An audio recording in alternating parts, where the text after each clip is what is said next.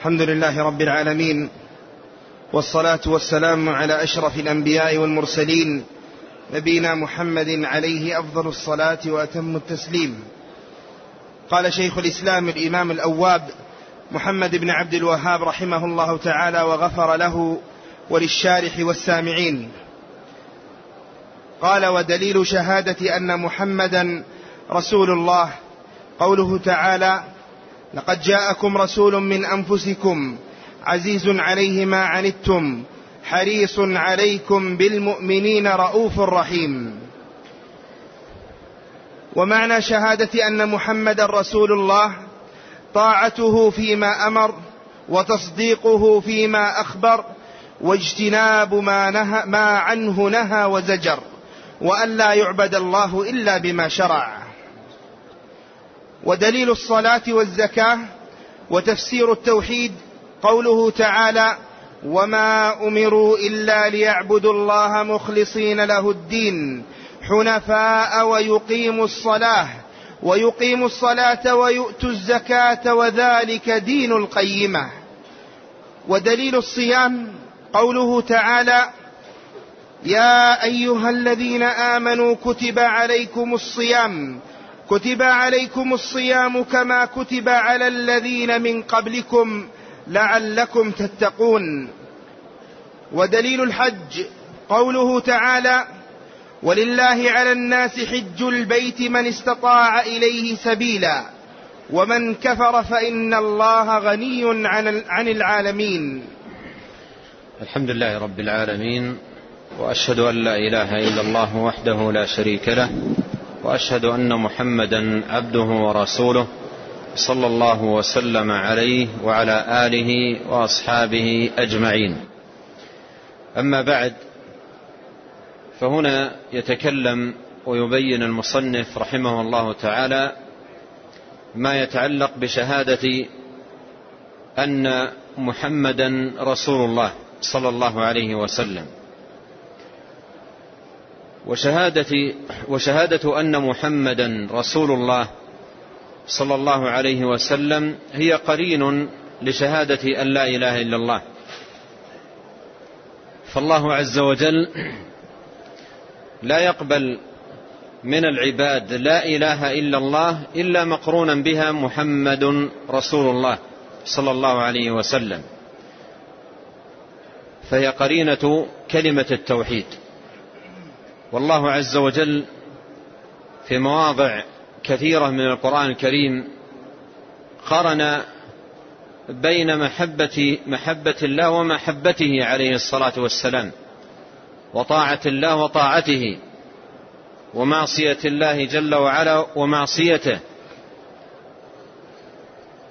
وقرن الشهادة أن محمد رسول الله صلى الله عليه وسلم بالشهادة أن لا إله إلا الله. ولا إله إلا الله دالة على الوحدانية إفراد الله جل وعلا بالتوحيد. ومحمد رسول الله صلى الله عليه وسلم دالة على تجريده صلى الله عليه وسلم بالطاعة.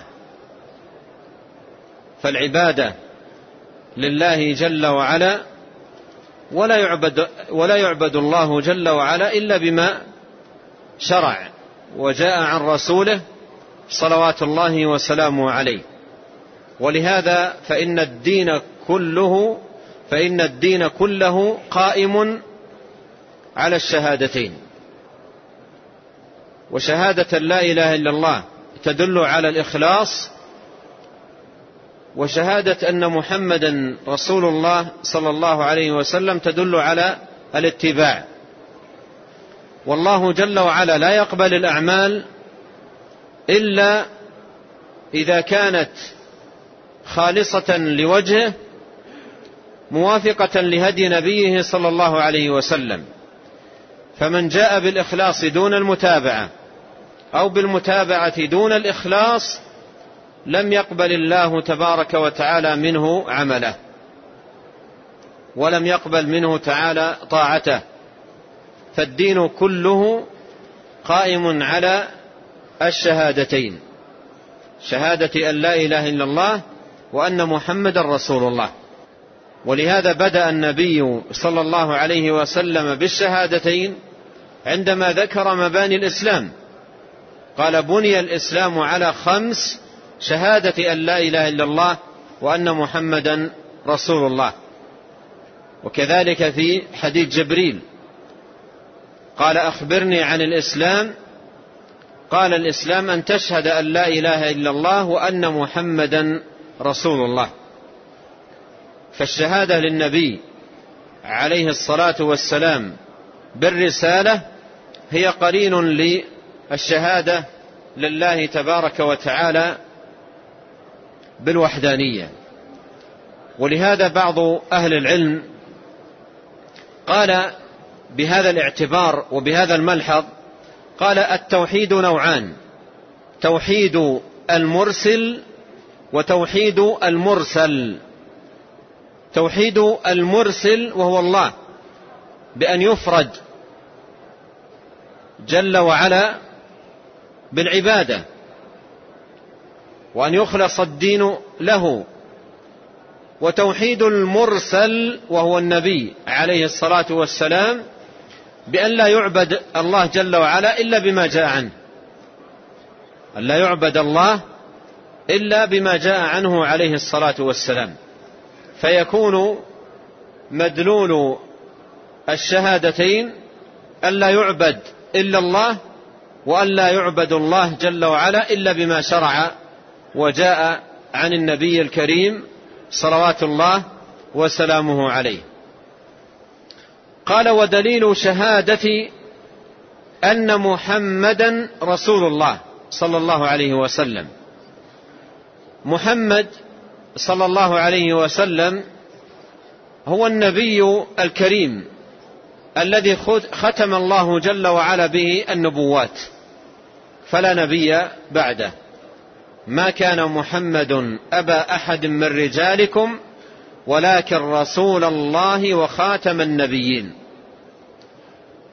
وجاء عنه عليه الصلاة والسلام أنه قال لا نبي بعدي. فبه ختمت النبوات والرسالات. فلا نبي بعده عليه الصلاة والسلام ولا رسول. وهو وهو صلى الله عليه وسلم سيد الأولين والآخرين. سيد ولد آدم أجمعين. كما قال صلى الله عليه وسلم أنا سيد ولد آدم ولا فخر. وهو عليه الصلاة والسلام أولى بكل مؤمن من نفسه. كما قال جل وعلا النبي أولى بالمؤمنين من أنفسهم. ومعنى ذلك أن تكون محبته مقدمة على محبة النفس وأن تكون طاعته عليه الصلاة والسلام مقدمة على طاعة النفس. لأنه أولى بنفسك منك وأحرص على نفسك منك فوجب عليك أن تحبه محبة مقدمة على محبتك لنفسك وأن تطيعه طاعة مقدمة على طاعتك لنفسك. قال عليه الصلاة والسلام لا يؤمن أحدكم حتى أكون أحب إليه من والده وولده والناس أجمعين. وقال لعمر لا يؤمن أحدكم حتى أكون أحب إليه من نفسه. ولهذا وجب على كل مسلم أن يقدم محبة النبي عليه الصلاة والسلام على محبته لنفسه. والله جل وعلا قرن محبة النبي صلى الله عليه وسلم بمحبته. قل إن كان آباؤكم وأبناؤكم وإخوانكم وأزواجكم وعشيرتكم وأموال اقترفتموها وتجارة تخشون كسادها ومساكن ترضونها أحب إليكم من الله ورسوله. وجهاد في سبيله فتربصوا. وفي الحديث قال عليه الصلاة والسلام ثلاث من كن فيه وجد بهن حلاوة الإيمان أن يكون الله ورسوله. أحب إليه مما سواهما. والشهادة له عليه الصلاة والسلام بأنه رسول الله يأتي تقريرها وبيان معناها عند المصنف رحمه الله تعالى. بدأ بذكر الدليل. قال ودليل شهادة أن محمدا رسول الله. قوله تعالى لقد جاءكم رسول من أنفسكم. لقد جاءكم أي أرسل إليكم وبعث إليكم رسول وهو محمد صلى الله عليه وسلم. من أنفسكم. من أنفسكم أي منكم. تعرفونه. ليس من الملائكة ولا من الجن. بل هو بشر. بل هو بشر مثلكم. تعرفون نسبه. وتعرفون حسبه. وتعرفون خلقه وأدبه. عليه الصلاة والسلام. لقد جاءكم رسول من أنفسكم. فهو عليه الصلاة والسلام رسول من البشر لا من الملائكة ولا من الجن.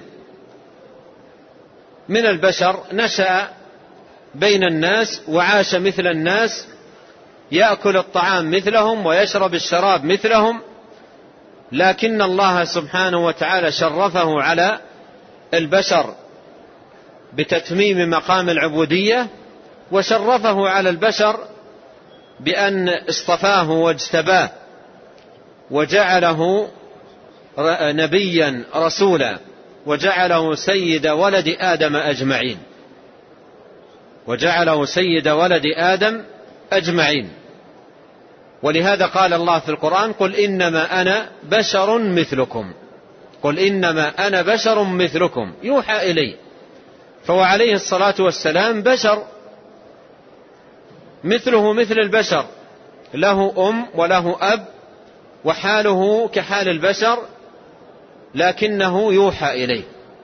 يأتيه الوحي من رب العالمين. بعثه الله عز وجل وأرسله وجعله سراجا منيرا وداعيا إلى الله بإذنه وجعله بشيرا ونذيرا. قال لقد جاءكم رسول من أنفسكم عزيز عليه ما عنتم. أي من صفته ونعته صلوات الله وسلامه عليه أنه يشق عليه الأمر الذي فيه مشقة عليكم وعنت.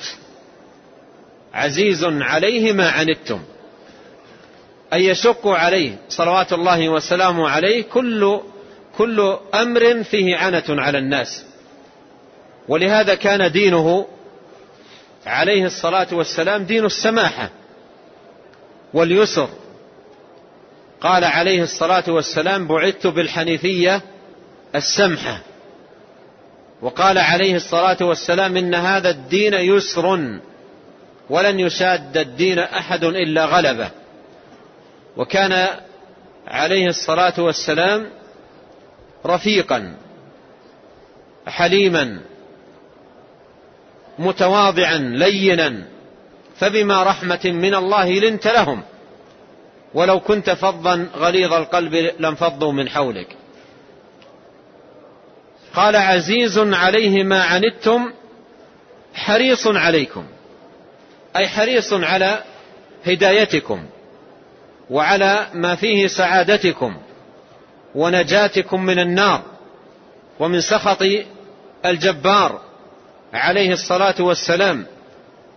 وجاهد عليه الصلاة والسلام في الله حق جهاده نصحا للعباد ورحمة بالخلق ودعوة إلى الله عز وجل واجتهادا في إنقاذهم من النار ومن سخط الله جل وعلا. يقابل إساءة من أساء إليه بالصفح وعدوان من اعتدى عليه بالعفو ويلين الجانب ويخفض الجناح ويناصح الناس حرصا عليه الصلاة والسلام عليهم. حريص عليكم أي على صلاحكم وهدايتكم واستقامتكم. ونجاتكم من النار وسخط الجبار جل وعلا. بالمؤمنين رؤوف رحيم. أي من صفته عليه الصلاة والسلام أنه صاحب رأفة ورحمة بعباد الله المؤمنين. لما ذكر المصنف رحمه الله تعالى الدليل بين معنى الشهادة. وينبغي هنا أن يعلم أن شهادة أن محمدا رسول الله صلى الله عليه وسلم ليست نافعة لقائلها إلا إذا عرف معناها وحقق مقتضاها فبذلك يكون من أهلها. نظير ما سبق معنا في شهادة أن لا إله إلا الله وأنها لا تنفع صاحبها إلا إذا عرف مدلولها وحقق ما تقتضيه من الإخلاص لله جل وعلا والتوحيد والبراءة من الشرك. وكذلك الشأن في شهادة أن محمدا رسول الله صلى الله عليه وسلم. لا بد من فهم ما دلت عليه من وجوب طاعته ولزوم ما جاء به وتصديق أخباره والبعد عن كل ما نهى عنه عليه الصلاة والسلام. وأن لا يعبد الله جل وعلا إلا بما جاء عنه صلى الله عليه وسلم. فلا بد من فهم معنى الشهادة. أما أن يكون الإنسان ينطقها نطقا مجردا دون فهم ولا عمل لا يكون بذلك من أهلها. لا يكون بذلك من أهلها. لا بد من فهم معناها. ولا بد من تحقيق مقتضاها. قال الله تعالى وما أرسلنا من رسول إلا ليطاع. وما أرسلنا من رسول إلا ليطاع بإذن الله. الرسل بعثوا ليطاعوا. لم يبعثوا فقط لم يبعثوا فقط ليقال هم رسل. وتنتهي القضية عند هذا الحد. أو نحن نصدق بأنه رسول. وكم من كافر آمن بأن النبي صلى الله عليه وسلم مرسل من الله. وصدق أنه مرسل لكن لم يجب دعوته إما كبرا أو عنادا أو غير ذلك من الأغراض. فقد قد يدرك الإنسان أنه رسول عليه الصلاة والسلام مرسل حقا من ربه جل وعلا لكن قد يمتنع من الاستجابة وقد يعلم أن دينه دين حق ولا يستجيب. مثل ما قال عمه ولقد علمت بأن دين محمد من خير أديان البرية دينا.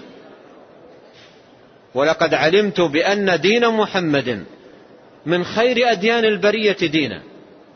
إذا طالما أنك علمت لماذا لا تعلن إسلامك واستجابتك وتقبل هذا الدين الذي جاء به؟ يجيب قائلا مبينا المانع لولا الملامة أو حذار مسبة لرأيتني سمحا بذاك مبينا. أنا أعرف يقول أنه دي أن دينه دين حق وأنه رسول من عند الله. لكن أخشى الملامة وأخشى سبة قريش لي وأخشى أن يتكلم الناس فيه هذا الذي منعه. وجلس النبي عليه الصلاة والسلام عند رأسه عندما حضرته الوفاة يقول له يا عم قل لا إله إلا الله كلمة أحاج لك بها عند الله ومات وهو يقول هو على دين عبد المطلب. ومات وهو يقول هو على دين عبد المطلب. وحزن النبي عليه الصلاة والسلام وأنزل الله تسلية له إنك لا تهدي من أحببت ولكن الله يهدي من يشاء. الشاهد أن في شهادة أن محمدا رسول الله صلى الله عليه وسلم لا بد من الفهم لمعنى هذه الشهادة ولا بد أيضا من تحقيق ما دلت عليه. قال رحمه الله ومعنى شهادة أن محمدا رسول الله صلى الله عليه وسلم طاعته فيما أمر وتصديقه فيما أخبر واجتناب ما عنه نهى وزجر وألا يعبد الله إلا بما شرع. عدها بيدك أربعة. هذه معنى شهادة أن محمدا رسول الله صلى الله عليه وسلم. ولا بد من هذه الأربعة مجتمعة. لا بد من هذه الأربعة مجتمعة.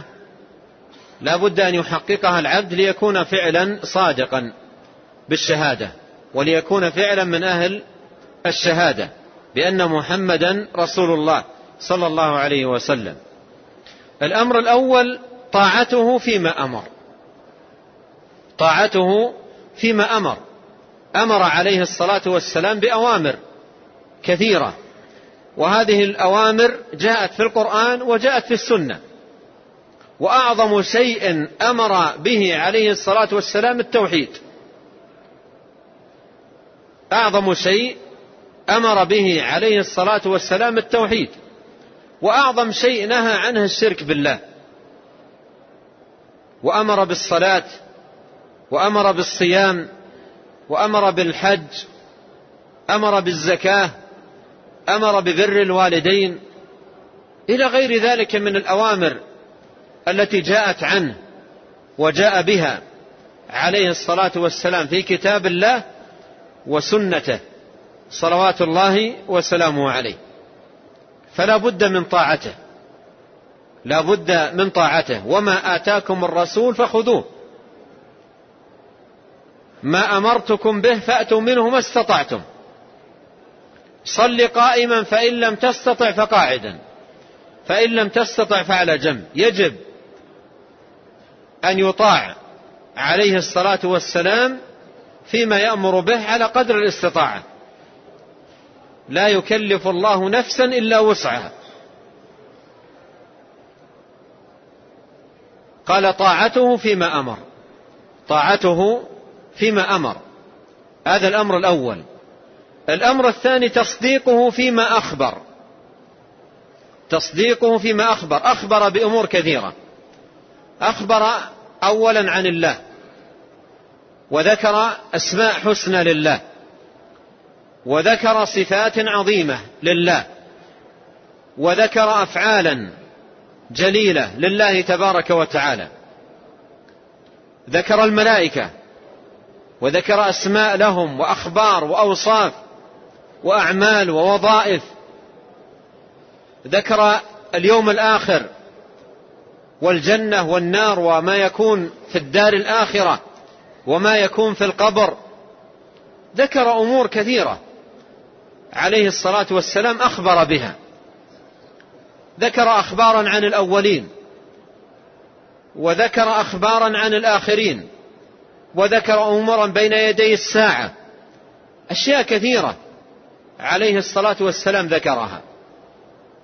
فلا يكون مؤمنا به إلا من يصدقه في كل ما يخبر به. إلا من يصدقه صلى الله عليه وسلم في كل ما يخبر به. روى عليه الصلاة والسلام للصحابة حديثا. قال إن أحدكم يجمع خلقه في بطن أمه أربعين يوما نطفة ثم يكون علقة مثل ذلك ثم يكون مضغة مثل ذلك ثم يرسل إليه الملك فيؤمر بكتب أربع كلمات بكتب رزقه وأجله وعمله وشقي أو سعيد إلى آخر الحديث. هذا خبر. صح وثبت عن الرسول عليه الصلاة والسلام. ابن مسعود رضي الله عنه لما روى الحديث ماذا قال؟ قال حدثنا رسول الله صلى الله عليه وسلم وهو الصادق المصدوق. فهو عليه الصلاة والسلام صادق مصدوق لا ينطق عن الهوى إن هو إلا وحي يوحى. فكل ما يخبر به وحي من الله. فيجب على من شهد أنه صلى الله عليه وسلم رسول الله أن يصدقه في كل ما يخبر به وألا يتردد في شيء من ذلك وألا يشك في شيء من أخباره بل كل ما يخبر به عليه الصلاة والسلام يتلقى باليقين والإيمان والجزم والتصديق. إنما المؤمنون الذين آمنوا بالله ورسوله ثم لم يرتابوا. فإذا وجد لدى الإنسان شيء من الريب أو الشك فيما يخبر به النبي عليه الصلاة والسلام خرج بذلك من شهادة أن محمد رسول الله. لأن من مقتضيات هذه الشهادة أن يصدق النبي عليه الصلاة والسلام في أخباره وألا يكذبه في شيء منها. والذي جاء بالصدق وصدق به فيصدقه عليه الصلاة والسلام. هذا الأمر الثاني. الأمر الثالث قال واجتناب ما عنه نهى وزجر. اجتنابي البعد والحذر من ما نهى عنه وبين حرمته وذكر عقوبته والوعيد عليه فيجب على من آمن بأنه رسول من عند الله أن يجتنب ما نهى عنه صلوات الله وسلامه عليه. قال جل وعلا وما نهاكم عنه فانتهوا. وما نهاكم عنه فانتهوا. وفي الحديث قال عليه الصلاة والسلام ما أمرتكم به فأتوا منه ما استطعتم. وما نهيتكم عنه فانتهوا. ولم يقل ما استطعتم. لماذا؟ في الأمر قال ما أمرتكم به فأتوا منه ما استطعتم. وفي النهي قال وما نهيتكم عنه فانتهوا ولم يقل ما استطعتم. لماذا؟ لأن الترك لأن النهي ترك والترك مستطاع. الترك مستطاع. لأن الأمر يحتاج إلى فعل. والفعل قد يكون فيه استطاعة عليه وقد يكون ليس هناك استطاعة عليه. مثل لو كان هناك صخرة وقيل للإنسان احملها. لا بد أن يقال إن استطعت لأن إن لم يكن عنده استطاعة على حملها لم يقم بحملها. لكن لو قيل له لا تحملها هل يقال له إن استطعت؟ لأن النهي ترك والترك مستطاع. ولهذا قال ما أمرتكم به فأتوا منه ما استطعتم. ولهذا قال في الحديث صل قائما. فإن لم تستطع فقاعدا. فإن لم تستطع فعلى جنب. وفي الحج قال ولله على الناس حج البيت من استطاع. الحج فريضة لا تجب في العمر كله إلا مرة واحدة ولا تجب إلا على المستطيع. لا لا لا, لا تجب إلا على المستطيع. من استطاع إليه سبيلا. والنهي قال وما نهيتكم عنه فانتهوا. ولهذا يجب على من شهد أنه رسول الله صلى الله عليه وسلم أن يتعرف على الأمور التي نهى عنها ليجتنبها. وإذا لم يتعرف عليها كيف يجتنبها؟ كما قال من قال كيف يتقي من لا يدري ما يتقي. ولهذا كما أننا مطالبون بمعرفة الأوامر كما أننا مطالبون بمعرفة الأوامر لنفعلها فإننا كذلك مطالبون بمعرفة النواهي لنجتنبها. ولهذا ألف جماعة كبيرة من أهل العلم كتب في النواهي كتب في المحرمات كتب في الكبائر. لماذا؟ لتجتنب. كتب في البدع. من أجل أن يعرفها الناس ليجتنبوها. ومن لم يعرف الشر ربما وقع فيه. ولهذا كما أن المسلم مطالب بمعرفة الحق ليفعله وليكون من أهله فإنه أيضا مطالب بمعرفة النواهي والمحرمات ليجتنبها وليتقيها وليبتعد عنها وليتوب إلى الله. جل وعلا إن وقع في شيء منها وتوبوا إلى الله جميعا أيها المؤمنون لعلكم تفلحون. قال والأمر الرابع وألا يعبد الله إلا بما شرع. وألا يعبد الله إلا بما شرع. أي لا بالأهواء والبدع. لا يعبد الله بالأهواء. ولا يعبد الله بالبدع. ليست العبادة كل يركب رأسه ويعبد بما شاء. لا يعبد الله إلا بما شرع. الأهواء والبدع لا تقرب من الله. بل ترد على صاحبها. قال عليه الصلاة والسلام من عمل عملا ليس عليه أمرنا فهو رد. وقال عليه الصلاة والسلام من أحدث في أمرنا هذا ما ليس منه فهو رد. أي مردود على صاحبه وغير مقبول منه. ولهذا الطرق إلى الله جل وعلا كلها مسدودة إلا طريق واحد. الطرق التي يدعى أنها توصل إلى الله جل وعلا كلها مسدودة. لا يوصل إلى الله جل وعلا إلا طريق واحد. وأن هذا صراطي مستقيما فاتبعوه ولا تتبعوا السبل فتفرق بكم عن سبيله. ذلكم مصاكم به لعلكم تتقون. خط عليه الصلاة والسلام خطا مستقيما وخط على جنبتيه خطوط. وقال هذه سبل قال هذا صراط الله المستقيم. وقال هذه سبل وعلى رأس كل سبيل منها شيطان يدعو إليه. فالسبل كثيرة وكلها توصل إلى النار وإلى سخط الجبار. وأما الطريق إلى الله سبحانه وتعالى فهو طريق واحد وهو طريق النبي محمد صلى الله عليه وسلم. لا يقبل الله عز وجل دينا سوى الدين الذي جاء عنه.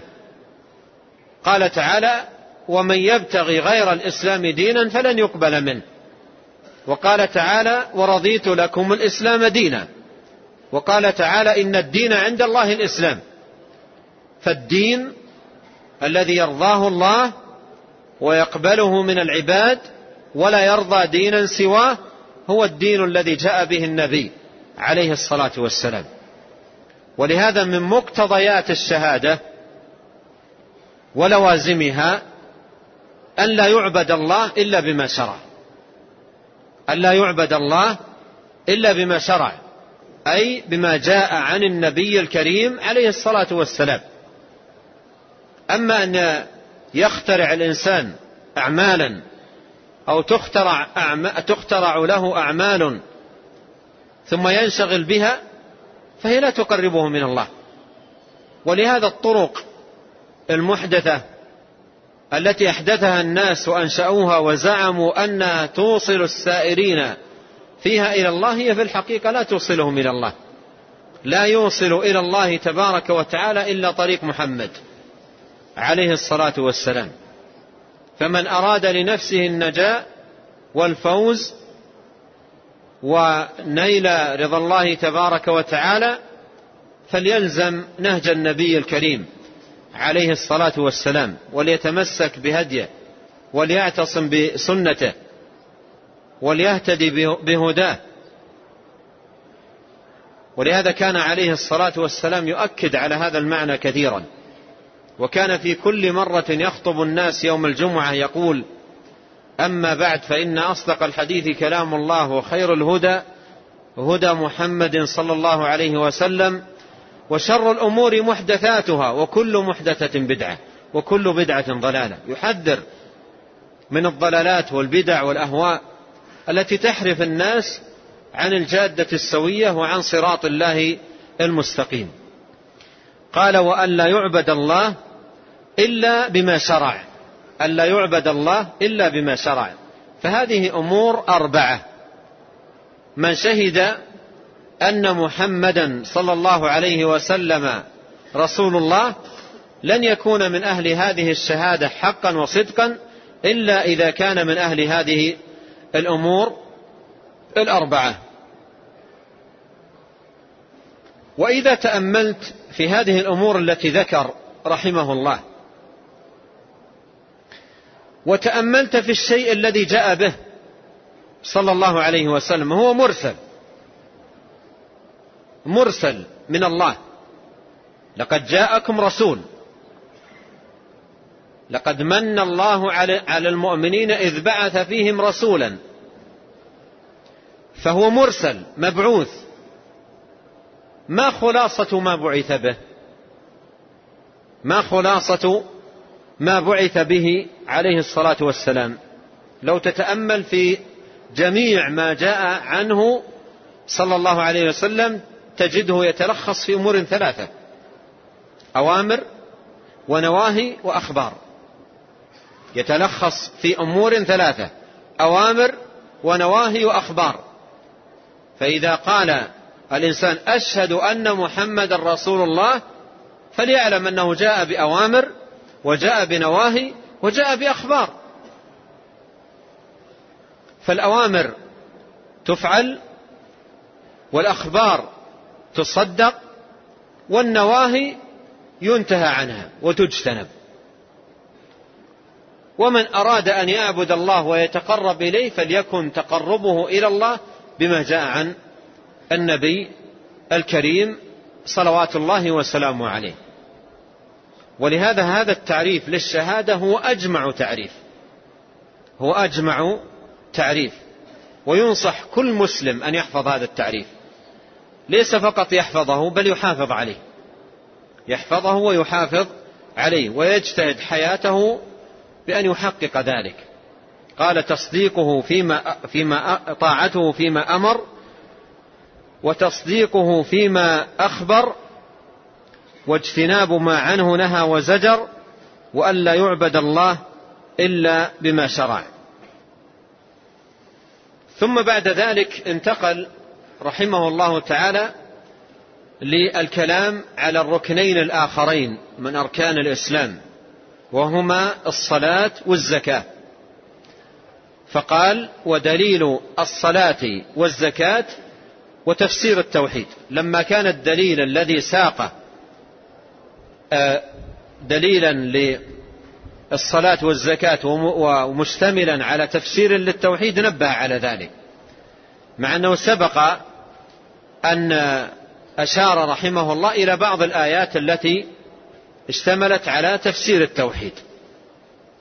أشار إلى قوله تعالى إنني براء مما تعبدون إلا الذي فطرني. وقوله تعالى قل تعالوا إلى كلمة سواء بيننا وبينكم ألا نعبد إلا الله ولا نشرك به شيئا. فهذه آية ثالثة تفسر التوحيد. إضافة إلى دلالتها على ركنين من أركان الإسلام وهما الصلاة والزكاة.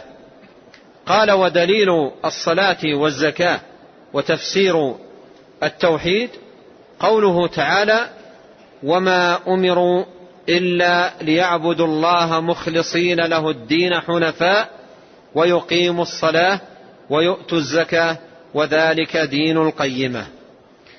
قوله وما أمروا إلا ليعبدوا الله.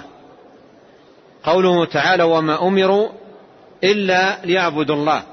أي ما أمر الله جل وعلا الكفار والمشركين إلا بإخلاص الدين لله وإفراده بالعبادة. وما أمروا إلا ليعبدوا الله مشركين. وما أمروا إلا ليعبدوا الله مخلصين له الدين. أمر المشركين بذلك. وما أمروا إلا ليعبدوا الله مخلصين له الدين.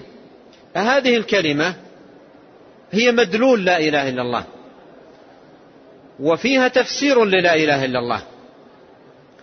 لأن لا إله إلا الله معناها ألا نعبد إلا الله مخلصين له الدين. وبالأمس وقفنا على هذا المعنى في التهليل الذي يقوله المسلم دبر كل صلاة. لا إله إلا الله ولا نعبد إلا إياه ثم بعدها قال لا إله إلا الله مخلصين له الدين. فلا إله إلا الله هي أن نعبد الله مخلصين له الدين حنفاء. هذا هو معنى لا إله إلا الله. ألا نعبد إلا الله مخلصين له الدين. قال تعالى وما أمروا إلا ليعبدوا الله. وما أمروا إلا ليعبدوا الله مخلصين له الدين. أي ما أمروا إلا بأن تكون عبادتهم لله خالصة أي صافية نقية لا يراد بها إلا الله. لا يجعل مع الله تبارك وتعالى شريك في شيء منها. وقوله حنفاء الحنيف عرفنا معناه سابقا وهو المائل. وإبراهيم عليه الصلاة والسلام إمام الحنفاء والحنيفية ملة إبراهيم وهي أن نعبد الله مخلصين له الدين. فقوله حنفاء أي مائلين عن الشرك وعن الضلال والباطل إلى التوحيد والإخلاص وحسن الإقبال على الله تبارك وتعالى. حنفاء ويقيموا الصلاة ويؤتوا الزكاة. أمروا إضافة إلى التوحيد بإقام الصلاة وإيتاء الزكاة. وإقام الصلاة وإيتاء الزكاة داخل تحت قوله وما أمروا إلا ليعبدوا الله. أليس كذلك؟ لأن الصلاة عبادة والزكاة عبادة. فهما داخلان. تحت قوله وما أمروا إلا ليعبدوا الله. ومع ذلك ذكر وخص بالذكر تعظيما لشأن هاتين العبادتين. تعظيما لشأن هاتين العبادتين. وهما أعظم أركان الإسلام بعد الشهادتين. قال عليه الصلاة والسلام بني الإسلام على خمس شهادة أن لا إله إلا الله وأن محمد رسول الله وإقام الصلاة وإيتاء الزكاة. وإيتاء الزكاة قرين لإقام الصلاة في كتاب الله. ففي الغالب كلما تذكر في القرآن أو كلما يذكر في القرآن إقام الصلاة يذكر معه إيتاء الزكاة فهي قرينة الصلاة في كتاب الله جل وعلا. فتخصيص الصلاة والزكاة بالذكر هنا مع أنهما داخلتان في عبادة الله آه، اهتماما بهاتين العبادتين اللتين هما أعظم أركان الإسلام بعد الشهادتين. قال يقيم الصلاة. أمر بإقامة الصلاة. لم يقل يصلوا. قال يقيم الصلاة. وإقامة الصلاة يتناول المحافظة على شروطها وأركانها وواجباتها. كل ذلك من إقام الصلاة. المحافظة على أوقاتها. يقيم الصلاة. أن يأتوا بالصلاة محافظين عليها مؤدين إليها مواظبين على ذلك مؤدين لشروطها وأركانها وضوابطها في كتاب الله وسنة نبيه صلى الله عليه وسلم. وقد صح عنه في الحديث أنه قال صلوا كما رأيتموني أصلي. صلوا كما رأيتموني أصلي. والمراد بالصلاة هنا الصلاة المفروضة. وهي خمس صلوات افترضها الله سبحانه وتعالى على عباده في اليوم والليلة. الفجر ركعتان والظهر أربع والعصر أربع والمغرب ثلاث والعشاء أربع. حافظوا على الصلوات والصلاة الوسطى وقوموا لله قانتين. فالله جل وعلا افترض على عباده وكتب عليهم خمس صلوات في اليوم والليلة. وهذه فريضة مكتوبة. فريضة مكتوبة على العباد. وهي أعظم فرائض الإسلام بعد الشهادتين. ولهذا ينبغي أن تنتبه أعظم شيء تتقرب إلى الله سبحانه وتعالى به بعد التوحيد الصلوات الخمس المكتوبة. الصلوات الخمس المكتوبة. تقيمها محافظا على أوقاتها على أركانها على شروطها. وهذه الصلاة جعلت محكا وميزانا. جعلت محكا وميزانا. من حافظ عليها كانت عونا له على المحافظة على غيرها من الطاعات ومن ضيعها فهو لما سواها أضيع. ولا حظ في الإسلام لمن ضيع الصلاة. لا حظ في الإسلام لمن ضيع الصلاة. ولهذا قال بعض العلماء المتقدمين إذا أردت أن تعرف قدر الإسلام عندك فانظر إلى قدر الصلاة عندك. ميزان الصلاة.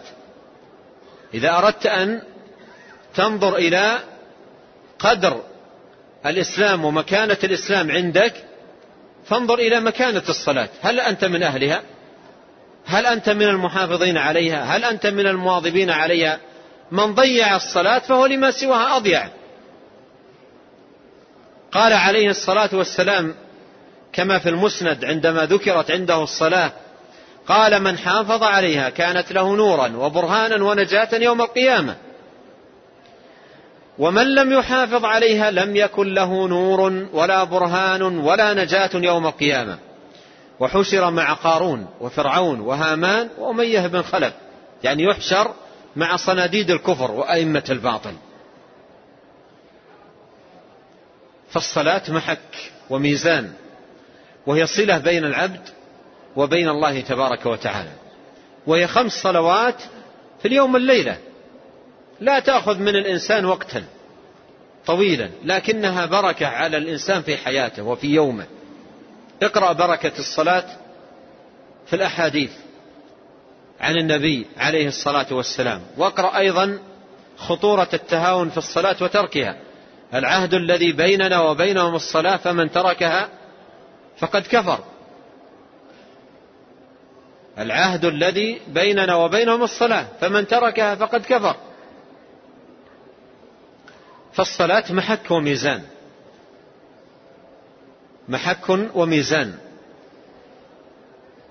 وإذا نظرت إلى واقع كثير من الناس تجده يغلب على الصلاة والأمور التي تغلب على الصلاة كثيرة جدا كثيرة جدا.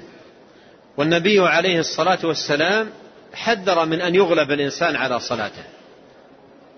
قال إن استطعتم ألا تغلبوا. على صلاة قبل طلوع قبل طلوع الشمس وصلاة قبل غروبها فافعلوا في حديث الرؤية فالإنسان يغلب على صلاته. ولهذا ينبغي على الإنسان أن يتقي الله جل وعلا في هذه الصلاة. وأن يحرص على أن يكون من أهلها. واركعوا مع الراكعين. يحافظ عليها في المساجد حيث ينادى بهن. مع جماعة المسلمين كما أمره الله محافظا على الشروط على الأركان على الواجبات. لا يضيع هذه الصلاة. يجتهد أن يكون في الصلاة من أولها من تكبيرة الإحرام. لا يغلب على صلاته. لا يغلب على هذه الفريضة. أعظم ما تتقرب إلى الله بها الصلاة بعد التوحيد. فإذا ضاعت الصلاة ما سواها يضيع.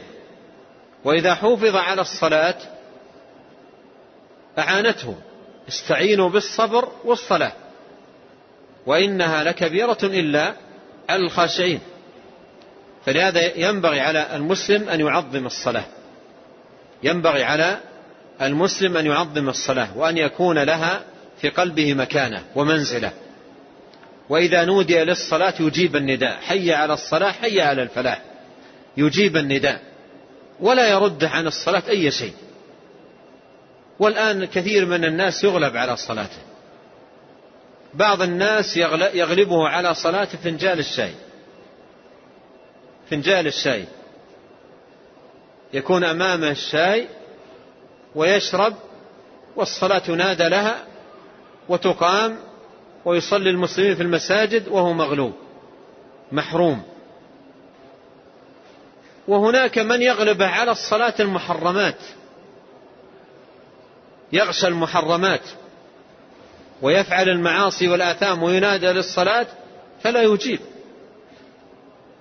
والذين يدخلون النار يوم القيامة نار جهنم يسألون لما؟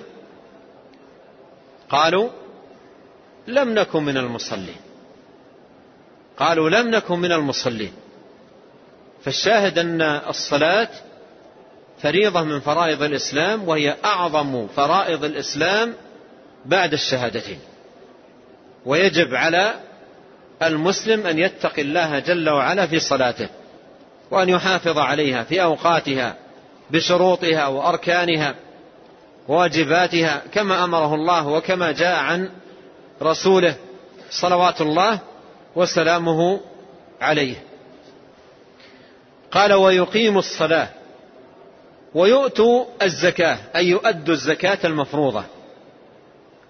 والزكاة المفروضة هو جزء يسير جدا من شيء كثير أعطاك الله إياه وتفضل الله سبحانه وتعالى عليك به وهي مال يؤخذ من الأغنياء وصدقة تؤخذ من الأغنياء وترد على الفقراء. لما بعث الله معاذا إلى اليمن قال إنك تأتي قوما أهل كتاب فليكن أول ما تدعوهم إليه شهادة أن لا إله إلا الله وأن محمد رسول الله.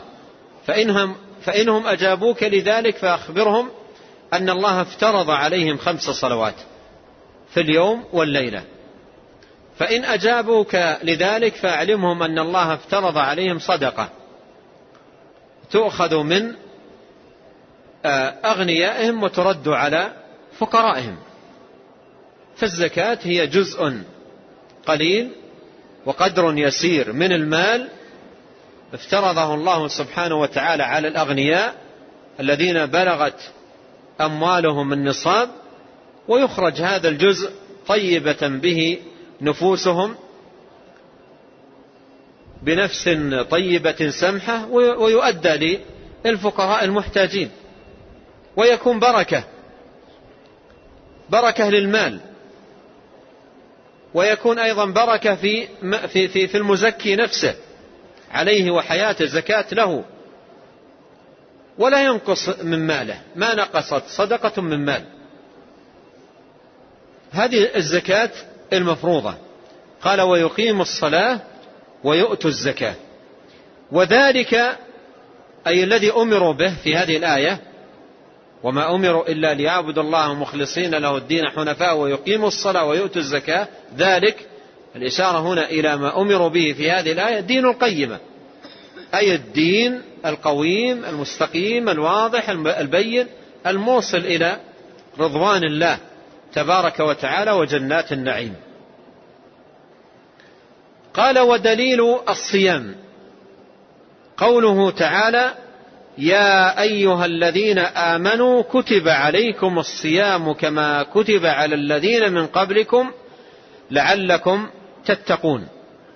والصيام هو الإمساك عن الأكل والشرب والجماع من طلوع الفجر إلى غروب الشمس في شهر رمضان المبارك.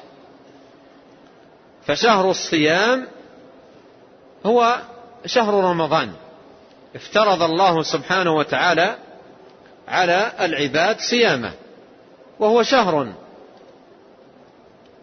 يصام في كل سنة. هذه عبادة مفروضة. افترضها الله سبحانه وتعالى على عباده. يصومون شهرا في السنة.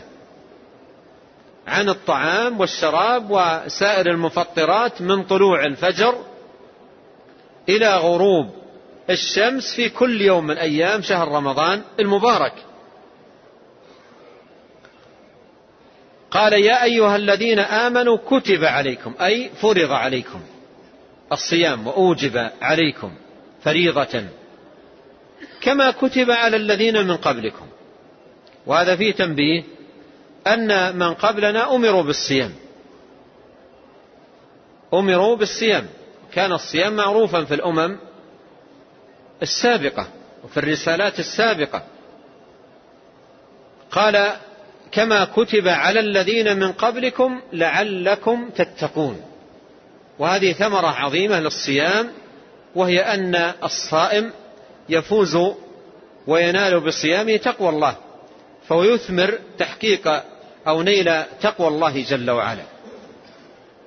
يثمر نيل تقوى الله جل وعلا يعين على كل خير ويحجز عن الرذائل والشرور كما قال نبينا عليه الصلاة والسلام الصيام جنة الصيام جنة.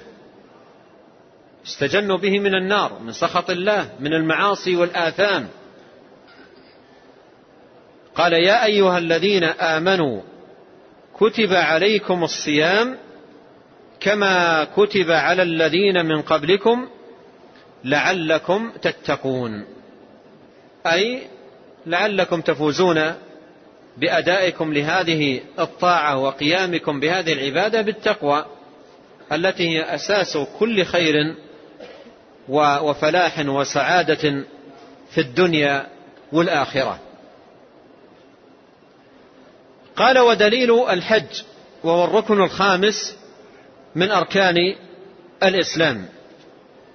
والحج هو قصد مكة لأعمال مخصوصة في أوقات مخصوصة. وهو فريضة على العباد في العمر كله مرة واحدة. في العمر كله مرة واحدة. الصلاة في اليوم والليلة خمس صلوات. والزكاة ليست على كل أحد وإنما من يبلغ ماله النصاب إذا حال عليها الحول والصيام في شهر رمضان في كل سنة شهر واحد والحج في العمر كله الحج في العمر كله مرة واحدة أيضا في حق المستطيع. في حق المستطيع لمن لمن استطاع إليه سبيلا. وبهذا تعلم أن الدين دين يسر. الدين دين يسر لا عنة فيه ولا مشقة. مثل ما مر معنا في الآية الكريمة عزيز عليه ما عنتم. بعث بالحنيفية السمحة. قال إن هذا الدين يسر. ولن يشاد الدين أحد إلا غلبه. فهذه فرائض عدها النبي صلى الله عليه وسلم لمرة مرة لأحد الأعراب. سأل النبي عليه الصلاة والسلام عن الفرائض فعد عليه هذه الفرائض فأمسك الأعرابي بيده وقال لا أزيد عليها ولا أنقص. يعني سأحافظ على هذه الفرائض ولا أزيد عليها ولا أنقص. قال عليه الصلاة والسلام أفلح إن صدق. وفي رواية دخل الجنة إن صدق. يعني إن مسك هذه الفرائض وحافظ عليها دخل الجنة.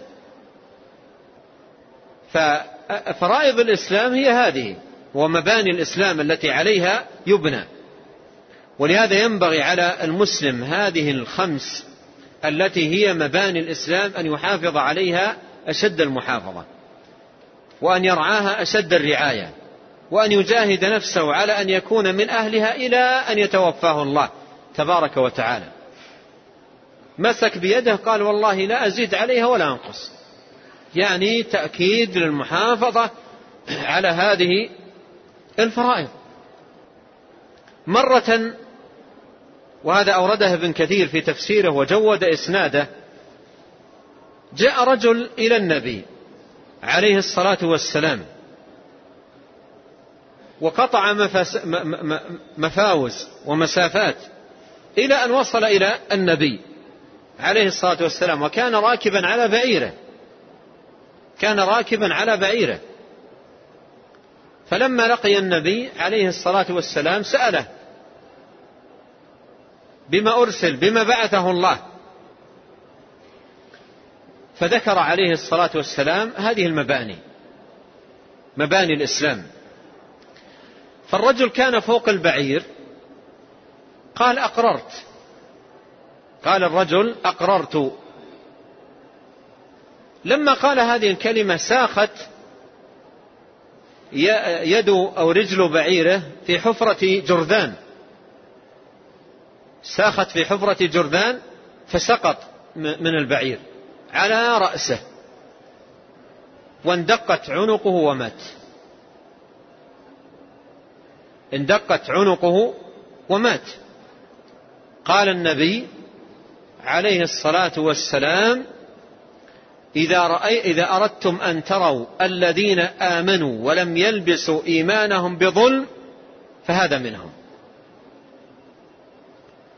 وهذه هذا الحديث أورد ابن كثير عند هذه الآية من سورة الأنعام. الذين آمنوا ولم يلبسوا إيمانهم بظلم. قال عليه الصلاة والسلام قوموا إلى صاحبكم. وجاء في بعض الروايات أنه قال إني رأيت الملائكة تدس الفاكهة في فيه. إني رأيت الملائكة تدس الفاكهة في فيه. وربما كان جائعا ذاك الوقت. فعجل له قراه قال أقررت. ولهذا ينبغي على المسلم أن يقر بهذه الفرائض حقا وصدقا وأن يكون من أهلها حقا وصدقا. يقر يلتزم يذعن ينقاد يحافظ على هذه الفرائض محافظة تامة. هذا رجل أقر ومن حين أقر مات لم يتمكن من العمل لكن التزم به. فكان من أهل الجنة.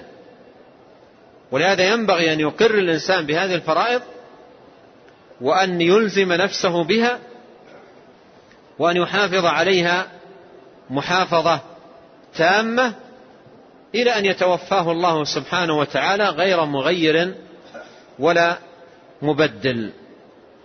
قال ودليل الحج قوله تعالى ولله على الناس حج البيت من استطاع إليه سبيلا ومن كفر فإن الله غني عن العالمين. وتأمل لهذه الخاتمة التي ختمت بها الآية. قال فإن الله غني عن العالمين. وتنبه لهذا. الله سبحانه وتعالى غني عن طاعاتك. غني عن حجك. غني عن صيامك. غني عن دعائك. غني عن صلاتك. لا تنفعه جل وعلا طاعة من أطاع. ولا تضره معصية من عصى. من اهتدى فإنما يهتدي لنفسه ومن ضل فإنما يضل عليها. جاء في الحديث القدسي حديث أبي ذر في صحيح مسلم أن الله تبارك وتعالى يقول يا عبادي لو أن أولكم وآخركم وإنسكم وجنكم كانوا على أتقى قلب رجل منكم ما زاد ذلك؟ في ملكي شيئا. ولو أن أولكم وآخركم وإنسكم وجنكم كانوا على أفجر قلب رجل منكم ما نقص ذلك من ملكي شيئا. فهو جل وعلا غني عن العالمين. يا أيها الناس أنتم الفقراء إلى الله والله هو الغني الحميد. غني عن العباد وغني عن طاعاتهم وعن عباداتهم وعن دعواتهم وعن صلواتهم وعن حجهم وعن صيامهم وعن كل ما يتقربون به إلى ربهم غني عن ذلك. والمعاصي التي يقارفها العباد ويباشرونها لا تضر الله سبحانه وتعالى شيئا ولا تنقص من ملكه شيئا جل وعلا. فالذي يطيع الله ويمتثل أمر الله سبحانه وتعالى طاعته له والذي يعصي الله تبارك وتعالى معصيته عليه. من اهتدى فإنما يهتدي لنفسه ومن ضل فإنما يضل عليها. ولهذا يجب على المسلم أن يأخذ نفسه في هذا الأمر بالحزم والعزم والجد والاجتهاد والمرابطة والمصابرة. يا أيها الذين آمنوا اصبروا وصابروا ورابطوا واتقوا الله لعلكم تفلحون. ويأخذ نفسه بالمجاهدة. والذين جاهدوا فينا لنهدينهم سبلنا وإن الله لمع المحسنين. وفي هذا كله يطلب عون الله وتوفيقه وتسديده وهدايته. لأن الهداية والتوفيق بيد الله تبارك وتعالى ولا سبيل للقيام بأي من الطاعات إلا بتوفيق الله جل وعلا فيلجأ دوما وأبدا إلى الله يرجو منه التوفيق والعون والتسديد والهداية ويرجوه ألا أن يرجوه العبد لا يكله إلى نفسه. اللهم لا تكلني إلى نفسي طرفة عين اللهم لا تكلني إلا إليك. اللهم لا تكلني إلى نفسي طرفة عين. يسأل الله دائما وأبدا أن يكون له مؤيدا وموفقا ومعينا. يقول عليه الصلاة والسلام احرص على ما ينفعك واستعن بالله. ونسأل الله الكريم رب العرش العظيم أن يعيننا جميعا على طاعته وأن يوفقنا لرضاه وأن يهدينا لكل خير يحبه ويرضاه وأن يحيينا مسلمين وأن يتوفانا مؤمنين غير ضالين ولا مضلين. وأن يصلح لنا ديننا الذي هو عصمة أمرنا. وأن يصلح لنا دنيانا التي فيها معاشنا. وأن يصلح لنا آخرتنا التي فيها معادنا. وأن يجعل الحياة زيادة لنا في كل خير والموت راحة لنا من كل شر. اللهم احفظنا بالإسلام قائمين. واحفظنا بالإسلام قاعدين واحفظنا بالإسلام راقدين اللهم إنا نسألك من الخير كله عاجله وآجله ما علمنا منه وما لم نعلم. ونعوذ بك من الشر كله عاجله وآجله ما علمنا منه وما لم نعلم. اللهم إنا نسألك الجنة وما قرب إليها من قول وعمل. ونعوذ بك من النار وما قرب إليها من قول وعمل. ونسألك من خير ما سألك منه عبدك ورسولك محمد صلى الله عليه وسلم.